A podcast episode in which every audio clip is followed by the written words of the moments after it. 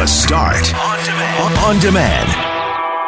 Mackling and Kennedy today, KK and G Mac for this Friday. Brett McGarry and Loren McNabb are off today, so we've been reunited. We've we've done this time slot uh, many a time together. But it's been it's been too long, dear sir. I would agree with you on that, and it's the very first time we've ever done this without being under the same roof. So yeah. I apologize in advance if we have any challenges on that front. Uh, we're we're doing all we can to make sure that we make it as clean and simple as possible and that we can still uh, do what we like to do. Indeed. And we have got a great show lined up this morning. A lot of different topics that we're going to be covering from what's going on with those homeless camps to, uh, hey, I love this story celebrating great art in Winnipeg and not just, you know, art at the art gallery, but mural art. We're going to tell you about that a little bit, little bit later this morning. Well, I love it because it celebrates Winnipeg. It's not just celebrating yeah. art. These murals that uh, are all over the place do such an incredible job of capturing our history and educating us about who we are and where we've come from. And that's what I love love about them. And and one of my favorites, uh, without a doubt. Do you remember, Greg, on uh, the the corner of Portage and St. James, there was that hydro mural uh, with the baby Yes, of course. The big, ba- like yes. three story high baby face. that was an incredible mural. It was an incredible year, mural, and I think it's been replaced once or twice uh, over the decades. But uh, there are uh, some fast, fast, fantastic is the word I'm trying to spit out right now. works of art all over the city. So uh, two zero four seven eight zero sixty eight sixty eight. Please let us know uh, which is your favorite. And uh, some of you may be waking up without power this morning. I did. I had to get ready in the dark. And the first See, thing- I thought I thought you were joking when you said that. no, I wasn't. And I woke up and uh, and the fan wasn't going. That was my first clue. Uh, usually have a fan going in my room. Was not going. I thought, okay, well maybe Jackie just turned it off. It was a little cooler last night.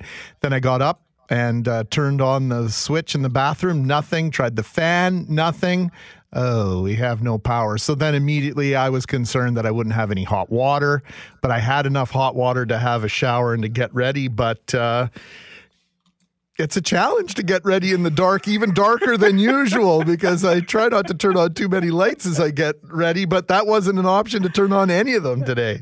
yeah.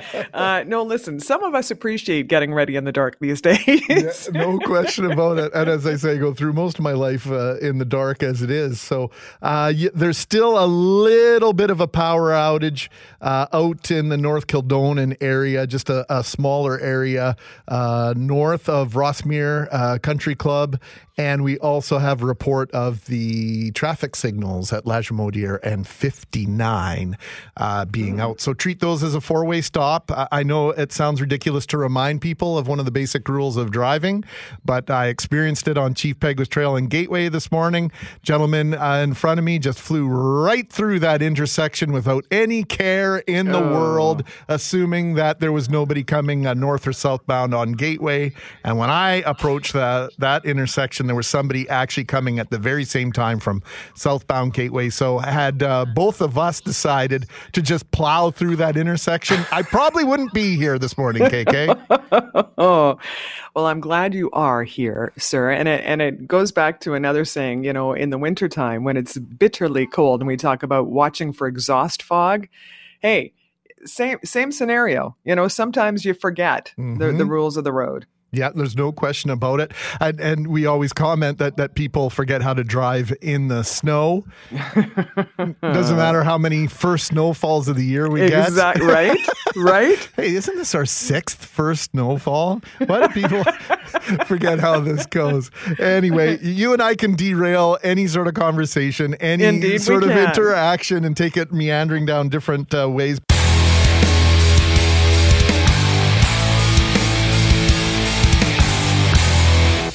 Toilet paper became bathroom tissue.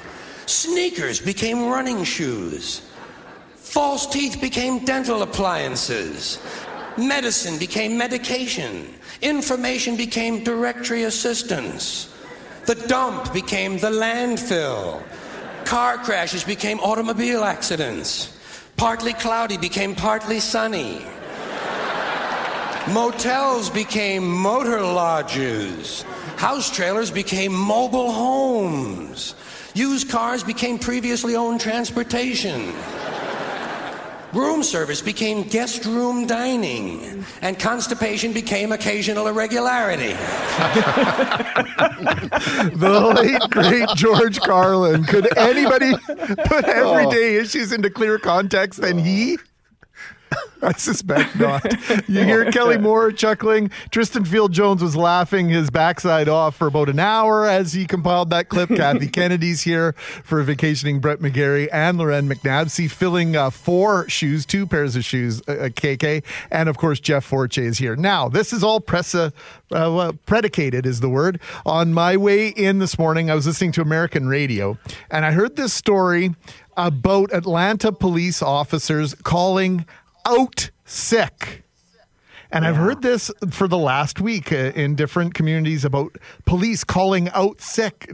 Am I the only one that says calling in sick? Don't we say calling no. in sick in Canada? Well, you know what's interesting yes. about you know what's interesting about that, Greg, is that in one of the stories that I ran uh, from, we get national audio from the Associated Press uh, down south. One of the stories in there had written a bunch, uh, several Atlanta police officers called out sick. So that was written in the Associated Press. So that is, I guess, what they say in the yeah. states, and they also say say at the grocery store they're not waiting in line; they're waiting online, either at the movie theater, online at the amusement park. So there's a little bit but of a difference. They're, they're talking about like actually being physically there, not online. Correct. Like it has nothing to do with the that internet. That confuses me. Yeah. Well, yeah. That they use that terminology first. So we're talking about the sayings which sometimes don't make sense or baffle you. And the one for me, KK, is I could care less. I think now, you, I, I'm pretty sure so? because I'm pretty sure you couldn't care less about the situation. I'm stepping out now. Uh, KK, drive it. Well, uh, the one because you know what I had this uh, said to me, you know, several times actually in the last few days, and it's darkest just before dawn. Well, no, actually, it's not. Hmm. it's darkest at midnight. Okay, just before dawn, it starts to lighten up. that one ticks me off. oh, yeah. No, I what guess about some you, of, Cal? I guess some of them you can't take too literally. I suppose. Well, I know, but yeah, let's let's just go back to listening to George for goodness sakes. That was a lot of fun. I, I don't know that it's. Uh, uh, uh, misconstrued saying or not, but it, it's some of the different terminology. Like the one that always, uh, it's I wouldn't say it bothers me, but I, I, I just wonder where it came from. Like in Canada, we barbecue. In the United States, they grill. Like, uh-huh. I, you know, you, you see that all the time. Yeah, you know, we're going to go. Uh, you know, it's grilling season. No, no, it's barbecue season. All right, I, I didn't. I didn't know. One. I didn't know that was a Canadian U.S. thing. Yeah, I think oh. I think it is too. It's like um, Ontario versus Manitoba. A lot of times the cottage, cabins and cottages. Yeah, yeah, cabins, cottages, but also uh, camp. Like uh, in uh, Kenora, I spent a lot of time in Kenora in my uh, late teens, early twenties, and and for people that live in Kenora that have a cottage, they, they're going to camp. Hmm. Yeah. So that's well, a little bit of a different one. Maybe they're calling out sick in Ontario too. they might be calling out sick. What about you, TFJ? You're a stickler for a lot of things. Yeah, for a couple of things. Um, you know, Kelly wanted to listen to a little more George Carlin, and I hate to say, but I had to grab another clip of his because this right here is one of my biggest pet peeves in the English language. Here's one they just made up: near miss when two planes almost collide, they call it a near miss. It's a near hit. a collision is a near miss. they nearly missed so that that right there, oh look, they nearly missed. Yes, that's a collision, all right. So that's mine right there. Well, the Very one thing, good. the one thing KK and Jeff Forche that we hate, all of us hate, is when our alarm goes off at uh, two forty-five in the morning. But my uh. sister-in-law from Italy insists that your alarm is off almost all the time. It's when it turns it, on. It goes on uh, at two forty-five yes. to wake you up. Yeah, and I think she's true. right. Absolutely, very true. And and here's another one that that uh, grinds my gears. Uh, when someone you know you're having the conversation and they say, "Well, with all due respect," well, what that really means is, "Hang on, I'm just about to disrespect you." Yeah. Right. Yeah, yes. yeah. Yeah, and then there's the one that kind of grinds everybody's gears. I think, irregardless. Oh yes, Oh. not a word. Yeah, Not but a again, word. that's not an American Canadian thing. That's just uh, Yeah, that's a misunderstanding. Not thing. informed thing. yeah. I'm not a racist, but No, I'm about to there's a- say there's a good something one. Yeah. very Yeah, yeah, racist. yes. My Yeah. my best friend is insert race here, and then goes on to be Yes. yeah Yes. What No- about Saskatchewan? W- Like we call these hoodies when I'm wearing a hoodie. Yes. What does Saskatchewan call them? Do they call them bunny hugs or something like that? bunny hug? The heck is that? It's a hoodie, and somebody Yeah, but should you tell know- them that. But again, you know, moving from BC to Manitoba the first time around back in the mid '90s, I had no idea what a social was. Yep. So you know, I yeah, think that's we- a Manitoba thing for sure. Yeah, we all have our little idiosyncrasies, and uh, uh, you know, I, I, I and, and I think those are precious. In in my opinion, I think uh, you know the things that we say and do that no one else does. I think those are things that we can hang our hat on or our bunny hugs on.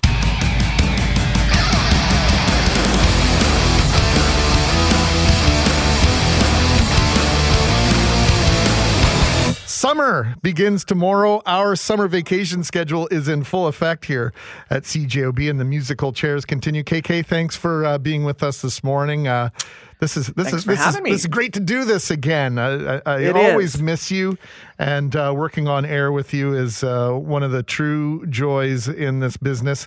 Hey, uh, thank you to everyone. Holy smokes! From six till seven, we get inundated with text messages, and today is no exception. In fact. Um, it's been absolutely phenomenal to hear from you on two things your favorite murals around the city of Winnipeg. Because, Kathy, what are we doing after nine o'clock? We are going to uh, talk to one of the people responsible for choosing a winning mural in Winnipeg each and every year. And uh, we've also been asking you the question what terminology baffles you, bothers you, perplexes you? And we've had a couple of here. Actually, we've had dozens, but I just uh, grabbed the, the top four here in terms of the inbox. Uh, one of our listeners saying bare naked. They both mean the same thing. I said, yeah, you, you can only be so naked, I suppose. and then one of our listeners says that we're guilty of this on CJOB of saying instead of failing to provide the necessities of life, this listener says that they hear the necessaries of life. Wow. Yeah, so- I don't remember ever hearing that, but We'll have to put our radar on for this one. Uh, we were talking about bunny hugs. Jeff Forche asked uh, Saskatchewan, they call hoodies uh, bunny hugs, right? It's just it's it's weird. It is weird, but you know why what? why bunny hug? I don't know Why, why. not sweater with a hood? Yeah. Shortened to hoodie, right? But one of our listeners reminded me that when I was a kid, that was in fact called, what was it called, KK? um, Another I don't know. K word. Do you ever remember your parents calling it uh, Wait. A Not kangaroo? Oh, a kangaroo. a kangaroo because of the pouch I- on the front. front. Well, and I thought you were going to say a K-way. Remember the K-ways? They had the pouch on the front, Um, literally. Oh my gosh. Uh, Okay, we're really going down a dark hole here. And then one last one, because this is what truly defines a Manitoban. If you want to find a Manitoban in other parts of Canada, go to a donut shop and order a jam buster. And if they look at you funny, they don't know. They don't. They don't know really what they're talking about. First and foremost, they don't know the right terminology uh, because they'll insist it's a jelly-filled donut. But a Manitoban knows it's a jam buster. Indeed. Indeed. We start this hour uh, earlier this week. We had a discussion about what comes first more buses to help people get back to work as we ro- reopen the economy, or more people riding and waiting for those buses, which are operating currently on a modified Saturday schedule. It's the whole question about if we build it, will they come? Or, Greg, what comes first, as in the chicken or the egg? Now, when it comes to helping the portion of our population experiencing homelessness, there is a question which has been asked and answered all over the world. What comes first, housing or treatments for mental health issues and addiction. Dr. Jino Distasio is director of the Institute of Urban Studies and vice president of research and innovation from the University of Winnipeg. He is joining us this morning uh, on a day off, no less. So thank you, Jino, for taking the time. No problem. Good morning. So here's the, the first question Why are we still asking the question about how to help our homeless population? That's a tough one. You know, in Canada, we've seen very little change in the total number of people homeless across this country, which continues to sit at around 35,000 Canadians without shelter. We know that we have the right tools and supports out there. Sometimes it's it's about a disconnect between what is it that is needed to move people from a state of homelessness into stable long term housing. And I think that sometimes is the key. Getting people into housing can be uh, easy, but it's maintaining that housing that becomes the real difficult part. So, Jino, last Friday, the, the city dis- dismantled two sprawling uh, homeless camps, uh, where places where homeless individuals were living. Now, from the outside, they're unsightly and dangerous. They have apparently been rebuilt at a different location, uh, not too far from the Disraeli Freeway. Why does a camp like that become the best option, at least in the minds of, of people who decide to to reside there? You know, that's a, that's an interesting question, and what we're seeing across North America, not just Winnipeg, but over the last probably 15, maybe even 20 years, we've gone from a state where camps like this were so far off the radar to now I would think that we're probably approaching an estimate of, of 500 across North America. So something is occurring within our populations that are experiencing homelessness is it a mismatch between the availability of shelters? Is it about affordable housing? Is it about an increase in mental health and addiction? And it's probably a combination of those. So in Winnipeg, we've now seen the increased visibility. You know, a few years back, we had the uh, the smaller encampment that was quite visible near the legislature, but now we've seen a proliferation on a scale that we have not seen before. And it can be kind of terrifying in a way to say that why is a city like Winnipeg or Vancouver or Toronto seeing such a significant number of people living in a very informal encampment that can be quite dangerous in some ways? Well, and, and I'm glad you brought up Vancouver because it was just two days ago when police dismantled uh, a camp there. And the same thing happened as here in Winnipeg, where they and set up new shop.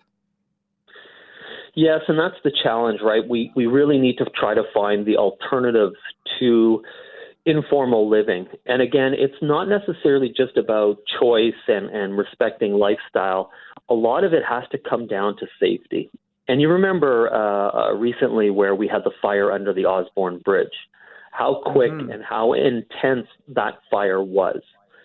And again, I remind people that you know, a hundred years ago when cities first enacted building codes and occupancy standards, part of part of it was for the fact that cities were burning when we didn't have any rules and regulations.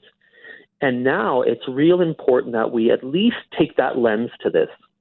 If we're going to have these kinds of encampments, how can we ensure some level of minimal safety against fire, against disease, against all kinds of things that occur when we have uh, informal living standards that uh, can be quite uh, quite challenging, really.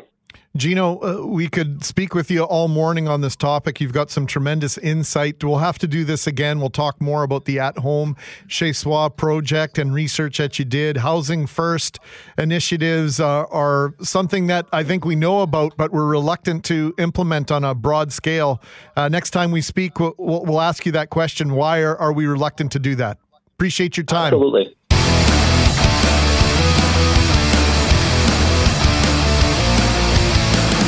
Greg Mackling, Kathy Kennedy with you on the start. McGarry and McNabb on holidays today.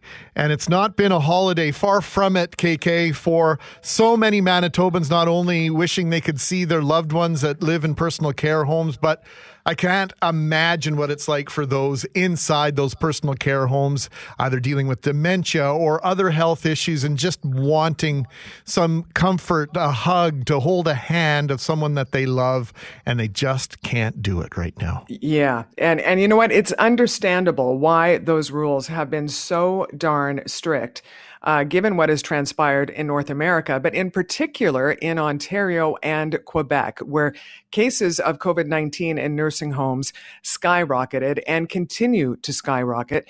But we want to uh, talk to uh, Jan Legeros this morning and talk about what's transpiring in this province regarding long term care. The visiting rules have changed, Greg, slightly.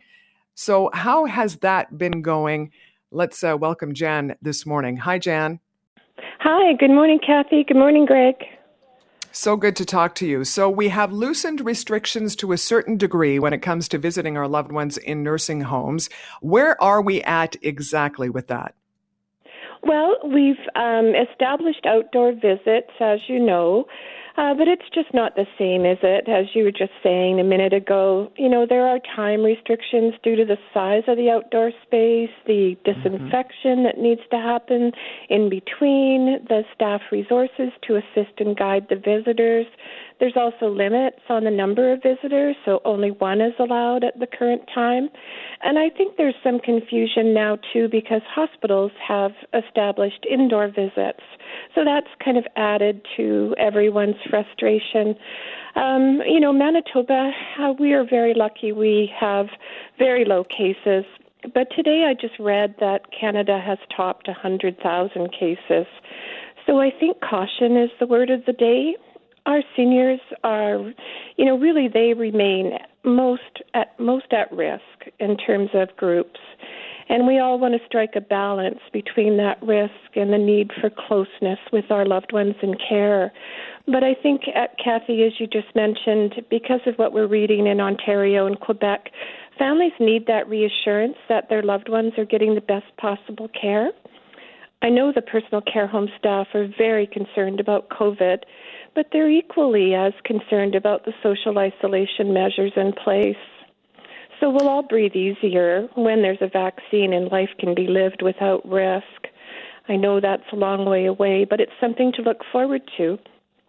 And in Well, the it- meantime, I think it's very important that families see their loved ones and know they are well, but safety is paramount.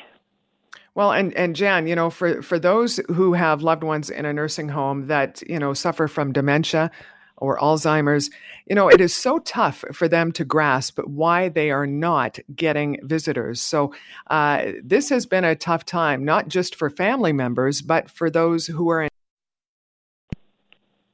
Hello? We just Hello? lost Hi you. We just lost you for a split second there, Oh, KK. okay. Just your last couple of words uh, didn't make it on air. Oh, okay. I was just saying th- this has been a tough time, uh, Jan, not just for family members, but for those who are in care as well, especially if they're suffering with dementia, because they don't understand why they're not getting visits. No, I know it's very, very hard.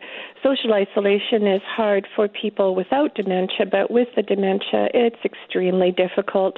I know that um, you know virtual technology is being used to supplement visits, but even that's very difficult for the residents with dementia to understand. I was just thinking about that this morning, and in terms of you know the next wave of of folks that will need long term care would be um, an us, and at least we have some grasp of the technology. But for many residents, it's something that is um, quite beyond their scope.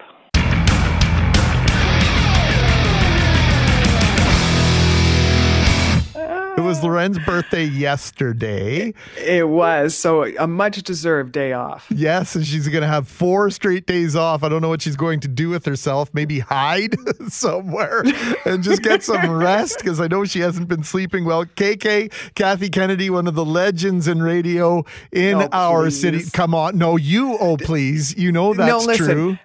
Well, listen, it's like one of those phrases we talked about earlier this morning. When you say legend, I mean, that's just akin to saying old.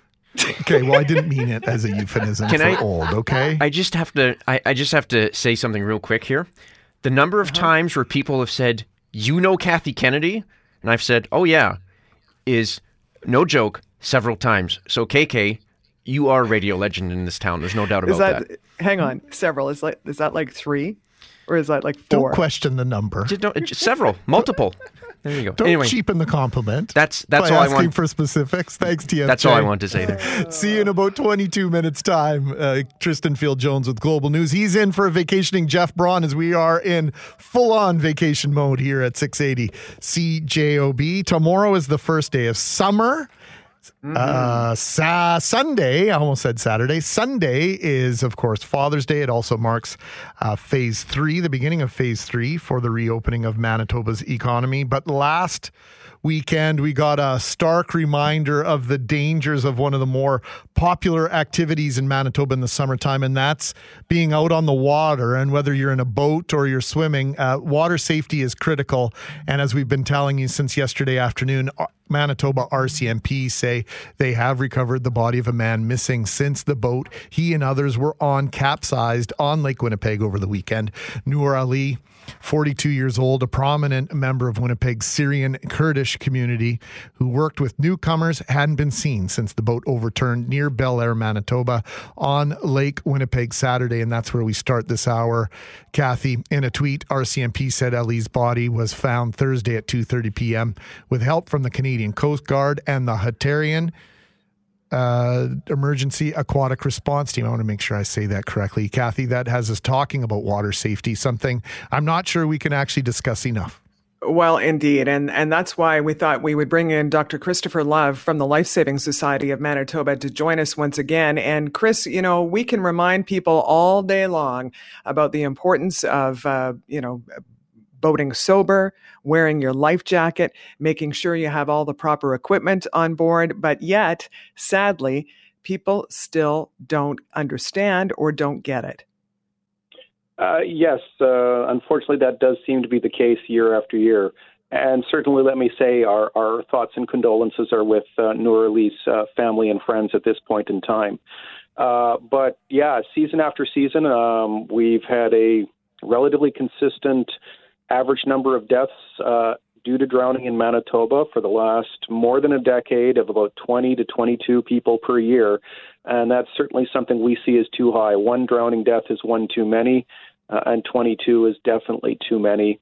Uh, and so it does come down to, as you kind of mentioned in the intro, making sure that we've done preparation before you go out in terms of equipping yourself, equipping your craft. If you're going out in a boat, if you're going to the beach, making sure you're making uh, water smart choices, as we would term it. So the preference always should be if you have the choice, we recommend going somewhere that is supervised so that there are lifeguards there as a backup to your own safety precautions. Chris, it's so disheartening when you when you imagine that so many of the victims of drownings in our in our community in our province have to do with either indigenous Canadians or involve newcomers to our country. Why is that? Uh, well, uh, yeah, that certainly is a stat that we do see. Gen- generally speaking, although sometimes it's hard to track, uh, for those two groups especially, um, there does appear to be. I can't definitively link it, but there there is an economic factor in that, uh, insofar as very often we sit back and think that everybody learns how to swim, but uh, the the little research that has been done is it's not actually that true. It's if you are affluent enough to be able to afford swimming lessons, then you learn how to swim if that's something that is also a family tradition. Hmm. And so if it's not a family tradition and you don't have the financial means, it tends to end up much, much, much lower on the priority list compared to food, housing, housing, clothing, education. Uh, and so uh, there's there's a socioeconomic uh, thing in that, and then the other thing we have to think about is uh, in Manitoba, where you look at people end up living. Our First Nations and Indigenous communities in this province have all been placed on water, uh, and so there's a lot easier access. I mean, in Winnipeg, we have three rivers here. You know, the Red, the Assiniboine, and the Seine. But depending on where you live in the city, you might not even see the water because of the way we've built things up. But if you go to many of the northern remote First Nations and Indigenous communities, you can't help but see water everywhere, and so it is very easy to access. And then if you don't have skills because you can't access swim instruction or you can't afford swim instruction, uh, that potentially creates a much bigger problem. Chris, real quick, because uh, we only have about 30 seconds left. It is never too late. You are never too old to learn how to swim. Uh, that is indeed true. Uh, personally, I've taught people in their 70s how to swim, uh, and there are, well, or I should say, there normally are adult swim instruction programs that will take you at any age running at facilities across Manitoba. Certainly with COVID, that is. Uh, you know, much uh, lower in terms of supply at the moment. But once the uh, pandemic starts to loosen up and facilities open up a bit more, you can look out uh, in terms of getting that instruction. And as you say, it is never too late. Yeah, not to mention PFD's personal flotation devices. They are mandatory, and uh, we got to use them, Chris. Otherwise, we're going to continue to have conversations like this one about this tragedy. Thank you for what you do, Chris. Well, we appreciate the opportunity to get the education out there.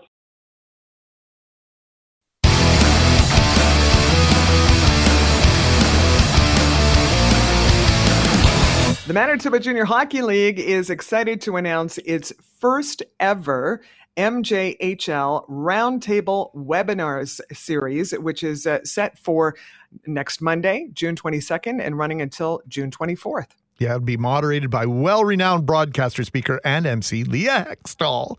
The MJHL's goal of the webinar series is to provide the hockey community with valuable information and insight through informative discussion stories and advice involving accomplished athletes, coaches, professionals, and role models. Role models. I get it out, Leah. I was taking a breath there because it's quite the lengthy introduction, but we had to get it all in. Good morning to you, my friend.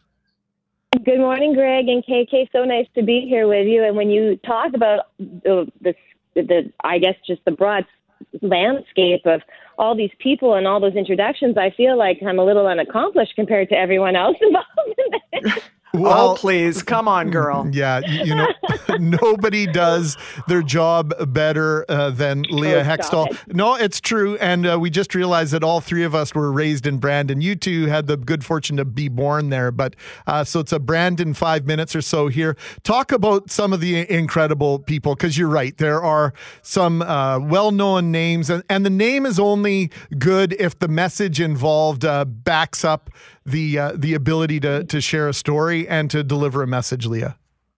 Absolutely. And in this, we have Olympians, Stanley Cup champions, current players, and coaches. And the names, if you go to mjhlhockey.ca, they're all there. But it's all going to kick off on Monday with session one. There's six sessions in total, and it's with our women's hockey panel. You both know I'm very passionate about this, but I'm not nearly as passionate as Cassie Campbell Pascall, hometown girl Brigitte Lacquette, and RBC Olympia Marie Philip Poulin, who is really the best player playing the game right now. Uh, day two, we're going to go into a mental health conversation, which really is, goes past the scope of hockey, and anyone will enjoy this. And we have Corey Hirsch and Theo Fleury joining us, and their struggles with mental health have been very well documented. But I've had a chance to talk with both of them over the last couple days, and I think this conversation might be the best one of the entire group because it's so important and relevant with what we're going through right now uh, with the pandemic, Black Lives Matter, what, you know, everything that's going on in our world in 2020. And then from there, we got names like how about Barry Trotz, Stanley Cup or Ryan Pulock from the New York Islanders. They're going to be in the same session together, guys. I've never interviewed a coach and current roster player together, so that's the first for me. We're going to have a social media discussion and then uh, also some physical literacy. But then we got Winnipeg Jets head coach Paul Maurice joining Toronto Maple Leafs coach Sheldon Keefe. And how do we get Sheldon? Oh. Well, you know what? He started his coaching career as owner, general manager, and coach of the Pembroke Lumber Kings in junior hockey. And they're two of the best communicators and orators in the game. And we're going to have a conversation about the new age player and how you coach them. So this really has something for everyone. And I know that was fairly long winded, guys, but it's just such a star studded lineup. It's hard just to say one name. Well, and and Leah, the, one of the other things I like about this series is that there's a chance for people to donate, uh, with proceeds going towards COVID nineteen support for the MJHL. Yes, the first thing is is that the commissioner Kevin Saurette, he really wanted to make this accessible for everyone. So these sessions are free. You have to register for each of them individually. You can go to mjhlhockey.ca to do that But the fact is, there is a button there to donate, whether it's $1 or $10. All the proceeds are going to go into COVID 19 relief for the MJHL and its 11 teams. I think we all know that no one has not been hit from this pandemic, but we're going to see this really affect our grassroots junior level hockey. And so the MJHL is doing this in support of that. So I hope everyone can make sure they donate a little bit because the names that they've managed to pull together here and the conversations we're going to have are world class and very elite. And if you sign up, the Jets just threw us over a Heritage Classic. Connor, a Kyle Connor jersey yesterday. So if anybody's interested, oh. if you register, you get a chance to win that. And I have a Heritage Classic jersey, and they're gorgeous. I'm sure everybody's seen them. So there's a little bonus as well.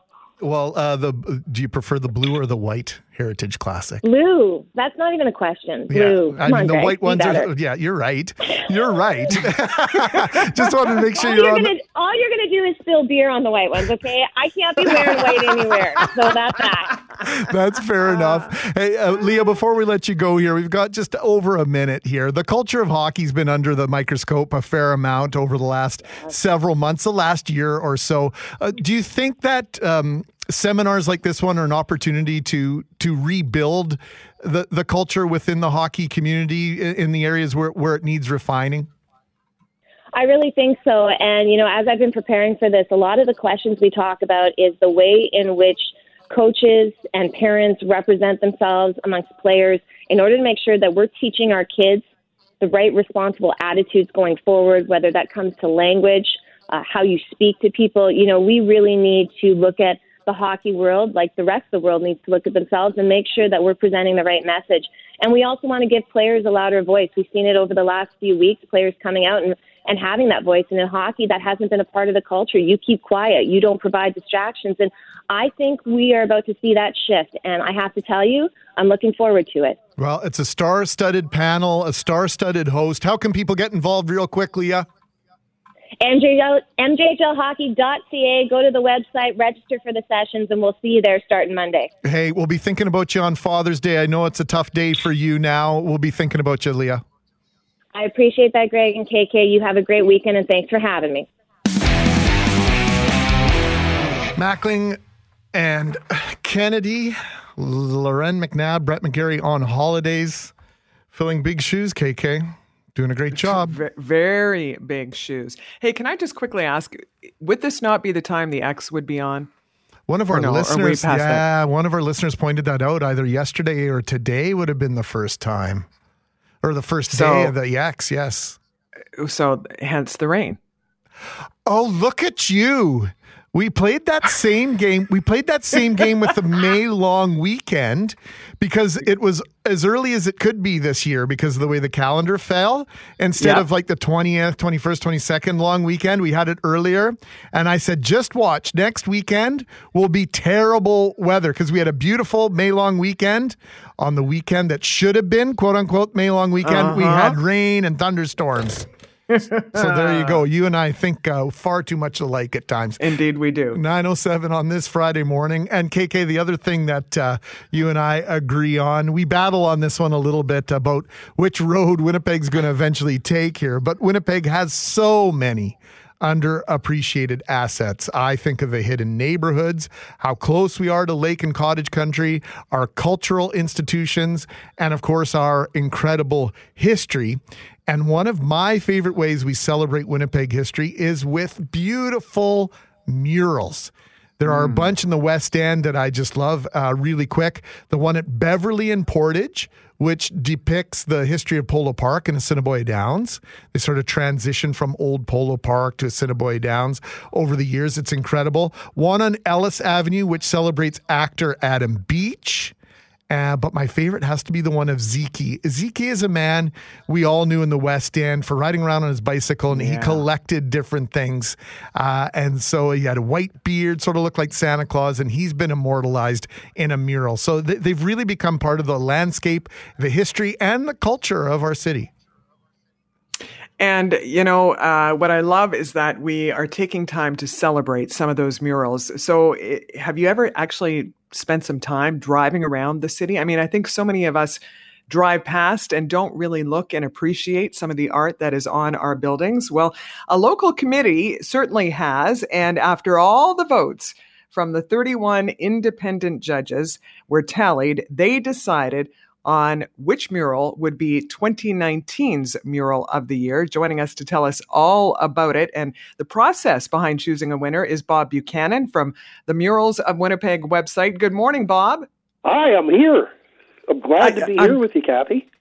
Well, I'm glad that you were joining us on this Friday morning. And uh, Bob, I know that you and I have discussed this uh, a few times over the years, but for those who don't know, tell us how long has this com- committee been together and how and why is it that you decided to support, appreciate, and recognize the murals we have in this city? Okay.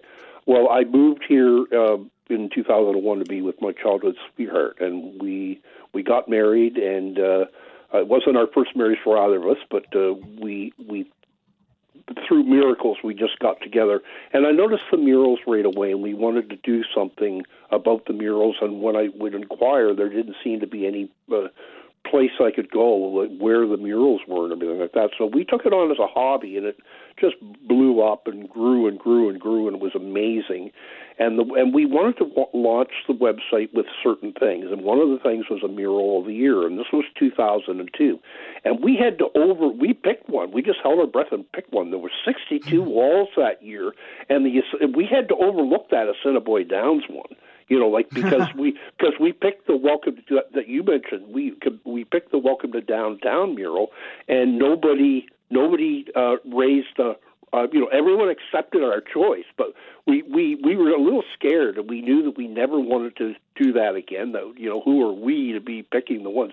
So we put together we anytime anyone emailed hey love the site well i would ask them to become a judge because what, we didn't want a random sample we, want, we wanted people like murals. So it grew over time and each year we uh, send them out in May, you know, because you got to wait till the snow's gone, and provide them with the list of all the murals that were done the previous year. If you, if the mural, like in 2019, for instance, if the mural was done, it's automatically considered.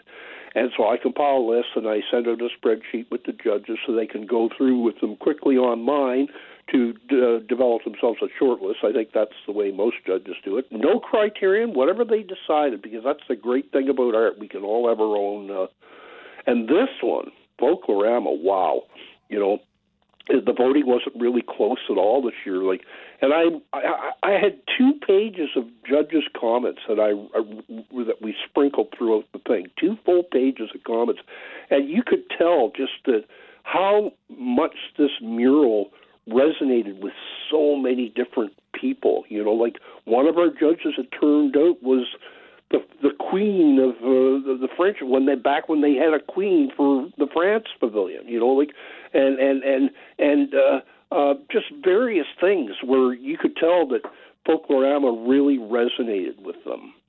Bob, for those that don't know where that mural lives, where, where do we find it? Oh, it's westbound on uh, on Notre Dame Avenue, 847 Notre Dame. It's just before Arlington, and it's a good mural for a drive-by. But it's even better if you stop and go in the parking lot because there's copious detail. Like uh, the the artist Mandy Van Leeuwen, and uh, she's the senior artist. I imagine she was the one primarily involved in the design. That work, the intricate work uh, with the letters F O L K L O R A M A, and all the beautiful stuff that's put in there, it's so good that I'm really hoping that Folklorama uses it in all their promotional material because it's so well done. You know, uh, there's got to be 30, 40 mural elements just just throughout the mural where they've picked and chosen from various like Israeli dance attire, uh, Irish dance attire, like uh, the the F, the, the First Nations, which I which I really pleases me because Indigenous first, right? so that was Well, and and Mandy has been uh, celebrated before. She is quite the artist, right, Bob? Yeah, yeah. I met her in 2002 when we were going around looking for murals, and she was at the she was at the site of the Welcome to Downtown mural on Higgins and Main. And at one time, that was a glorious mural before all the trees went up and the the building was modified, and and all of the uh, interesting detail on the on the uh, east side, uh, the left side of the mural got covered. Uh, but um, you could see what the the mural originally looked at uh, on the website. So. Well, it's just incredible the stories that are celebrated in these murals. I mentioned the one about Zeke uh, in the West End and, and Adam Beach, but uh, do you remember it was about 11 months ago that that incredible, if not uh, spectacular mural that honors uh, Winnipegger Gar Gillies, the founder Yeah. of Garner, Garnet Amplifiers. That, was dis- Mandy, Mandy and Jennifer. there Mandy you go. And that disappeared essentially overnight uh, Yeah. and to a lot of people's dismay. And so these murals have really become a part of the community, never mind the stories they tell. I heard a rumor that we might be losing that Zuki mural that you talked about. Uh, um, and apparently, I I heard the rumor last year, and it has to do with the orange paint has lead in it. I've heard, I've been told that it has lead in it, Oh boy. and and it's it's chewing the brick away, the bricks away. Oh So shoot. if if that rumor is true, there's no way they can save the mural. They would have to hmm. blast the paint off, and that that wasn't the prep work. That's that. I, I guess that was always there. That orange colored paint, you know, because the artist just painted all over the, the that orange base. But that's a bad thing because it's a it's a great building, and they want to, they obviously want to preserve it. Well, and, and one of my other favorite murals, uh, I would have to say, is uh, the mural that's on the side of the, the Marshall's Music Building, that beautiful guitar that uh, they have on the side of the building. Uh, Bob, if people want more information about Murals of Winnipeg, or perhaps maybe they want to become a judge, how do they do that? uh, email me, uh, uh, Bob Buchanan at uh, bob.buchanan at the murals of Winnipeg.com and visit the website, the Murals of Winnipeg. If you go to the Mural of the Year section, Mandy provided a really good uh, commentary for this wall. You just scroll down for below. There's actually write-ups on over half of the 650 murals that are on that are on the website. Oh, I say slightly over half, but a good walkthrough of the elements, like what can, what's in the F, what's in the O, what's in the L, and other uh, mural elements in the in the Chinese dragon, the Folklorama 50 passport, and the Folklorama llama, and the Portuguese rooster, and vari- various various things. It's it's uh, a treasure trove of information. Bob Buchanan, thank you so much. Give us the website one more time. www.themurals of Winnipeg, all one word, themuralsofwinnipeg.com. Thanks for your efforts in compiling this part of our history. It's history of history, and I, I love that aspect of it. Thanks again, Bob. Okay, thank you. Tristan had to do the sports for Kelly, did his own news, but in actuality, he's been doing news for Jeff Braun all week. Mm-hmm. You're filling in, Kathy, for Loren and Brett. And uh, Brett's back Monday, and I'm sure somebody else is going on holidays next week. oh, week. yeah. No, no. Yes. Uh, Jeff Currier is off for two weeks, so I'll start filling his chair as of Monday. Well, there you go. You only have to pair, wear one pair of shoes that way. yeah, but they're pretty big too, though. They are they're, they're very large, as I understand it. Thank you, Tristan. See you at ten o'clock. Thanks for everything this week, by the way. You bu- you betcha, Greg. And I guess next week you're back home, eh? Yeah, that's going to be weird. Back in the back in the dungeon. The home studio. The home studio. No, Right. it's not a dungeon. I don't want to paint it that way. It's actually quite a pleasurable spot I get to work with, uh, surrounded by my sports memorabilia. It's kind of my dream come true to come, to be perfectly honest with everyone. Thanks, Tristan. Uh, Tristan's back at 10. Like I said, Jeff Currier will join us in a few moments. We'll set up his program 10 till 1. So we get KK for the next two weeks in Jeff Currier's spot from 10 till 1. Hal Anderson afternoons 1 till 4. Richard and Julie with the news from 4 till 7. And then it's uh, Bob Irving in the first hour of the CJOB Sports Show, along with Christian O'Mell, goes through until 9 o'clock. Uh, I had something to share with you here, and now I've lost it. But I do have to tell you about question of the day at Yes. Should have done that a lot earlier this morning, by the way. Question of the day is brought to you by Mr. Furnace. Don't call them first. You'll see why. Call Mr. Furnace 204 832 6243. And uh, the leftover question has to do with churches petitioning the province to lift restrictions on services. Should religious organizations be able to set their own restrictions for gatherings with regard to COVID 19? It's an overwhelming result to this point, KK. Nearly 74% Wow. of our respondents say no. That's uh, that's still up to the province. So uh, get your vote in if you'd like to change that result at cjob.com.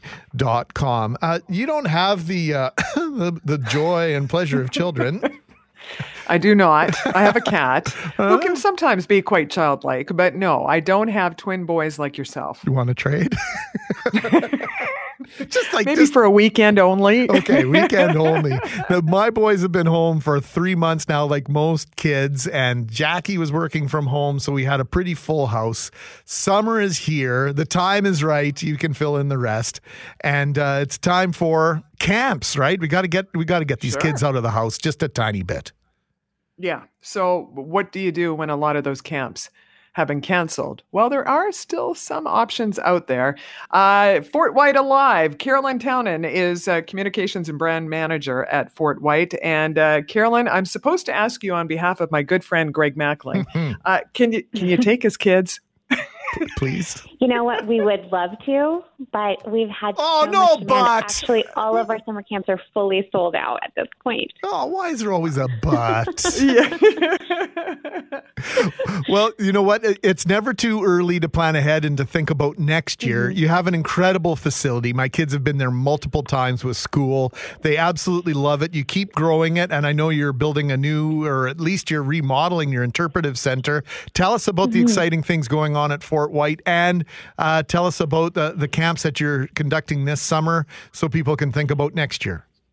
Yeah, we run them every summer. We have summer camp, we have spring camp, there's winter camp. So there's lots of opportunity to come and get your kids out of the house and spend some time at Fort Whyte. Um, all of our camps, we range from, you know, as young as kids entering pre-K, pre-K to kids going into grade eight. Um, and they fully explore different nature themes through hikes, crafts, games. A lot of the older camps focus more on outdoor recreation skills like mountain biking, canoeing, kayaking, some wilderness survival skills. Um, but yeah, they, they mostly center around sort of helping kids to create that foundation with spending time in nature. Um, and we know that spending time in nature promotes, you know, critical thinking. It's good for mental health. You're reducing that screen time. So letting nature, you know, kind of guide and be the teacher at Nature Day Camp is um, is a huge factor. It, it is a huge factor. Carolyn, is this year different than years gone by? I mean, it seems that the camps filled up pretty quickly this year. Is that the case each and every year? Yeah, we we do definitely sell out most years. I mean, this year was different. We did reduce our our camp size, so uh, groups are reducing down to 16 campers, just so we can make sure to kind of create enough space. I mean, most of the camp happens outside. That's a huge part of camp. Is rain or shine, we're outside, but you know, in terms of um, inclement weather, we do have indoor space, and we need to make sure that we have enough space that you know kids can space out. There's room to kind of move around, but still do that safely. So the reduced size definitely did um, expedite the sellout process of camp this year for sure. So you have some of the uh, best interpreters around. Barrett Miller is uh, one of our favorite guests here. So uh, if you are in camp, do you get to interact with Barrett at all, Carolyn? Um, Barrett's not one of our camp instructors, but outside of camp, we're, we are running a bunch of family friend- friendly programming, a lot of which is run by Barrett Miller, friend of the show. so, um, you know, you can come out. We have um, guided interpretive walks led by a bunch of our nature interpretive staff um, that kind of show, you know, anything from like the environment, different habitats that you can see at Fort Whyte, Fort Whyte, um, different wildlife that call Fort Whyte home um, to the history of, of both the area of Fort Whyte, but also of Manitoba, and how we've um, transitioned to kind of reclaim that space um, and and and into what it is today. Well, it's a marvelous place to go, Carolyn. Sorry, KK, I didn't mean to interrupt you there. We're going to No. let you let Carolyn run here. Give us the website one more time. Yeah, you can uh, check out our website at fortwhyte.org. Very good. Thank you so much, Carolyn Townend. Is she is the communications and brand manager at Fort Whyte Alive. And KK, I couldn't help but be thinking about times that I spent when you talk about getting outside and that change of pace for your kids, heading to the Brandon Hills. There was nothing like a hike in the Brandon Hills. You know what? And and my dad and I used to uh, in the wintertime go and cross country ski in the Brandon Hills. Uh, those were some joyous, happy days. Yeah, for those that don't know, just south of Brandon, uh, Brandon lies in an absolutely gorgeous valley, a Assiniboine River created valley. So there's the North Hill, and that's that's taken up by uh, Wheelie's roller rink. And no, I don't think Wheelie's is there anymore. But you live on the north side. And if you take the Trans Canada Highway, you're essentially on the North Hill. But on the south side, it's been mostly preserved. And you go into the Brandon Hills, and oh, it's just a magnificent place. And I hate to say it, but it's another one of the hallmarks of, of having an outstanding a- a- attraction in Manitoba is that you don't feel like you're in Manitoba when you're there. Yes. Uh, and and and don't forget about the swinging bridge in Souris because that's on your way out to the Brandon Hills. Oh, that's a Uh, good And that call. bridge has been that bridge has been replaced, so you can go swinging once again. Which way are you going to the Brandon Hills? You're going through Souris? Tell me this. No, Walk- no. Walk me I- through this. Hang on. You take the same road as as if you're going to the Brandon Hills. Yeah. And then you take a right to Souris, but I'm just saying it's the same road as, as Okay. going to okay. Yeah. Okay. I was because let me tell you, my memory uh, bank. I'm going. Oh my gosh, I'm really losing it because that's not the way I remember going. yeah, no, you got to take a right. You got to take a right. I'm challenged at a lot of stuff. Uh, geography typically isn't one of them. I'm usually pretty good on that. And you know, another place that uh, we used to go every once in a while, besides the fishing, my dad used to love to take us fishing. I know you love that. I'm not such a fan. I just not even put a hook on, just uh, sort of cast my cast my line. But did you ever go swimming in the Assiniboine River, just sort of north and At west? Curran Park? Oh, like even further west and north of Curran Park. Curran Park.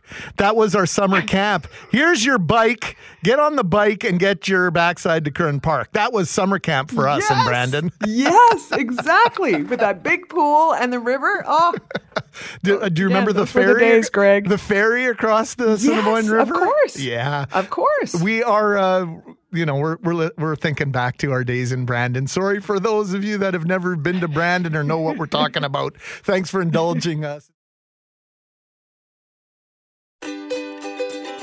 Hey, thanks for listening to the Start Podcast. We are available on Apple Podcast, Google Podcast, wherever you find your favorite podcasts. Subscribe now and never miss an episode. And if you like what you hear, rate the show, tell us what you think, and hey, even tell a friend about the podcast. Be sure to follow us on Twitter and Instagram. Greg is at GMACWPG, that's G M A C K WPG. I am at Brett McGarry, B R E T T M E G A R R Y. And Loren on Twitter is at McNab on Global and on Instagram at McNab on CJOB. Talk soon.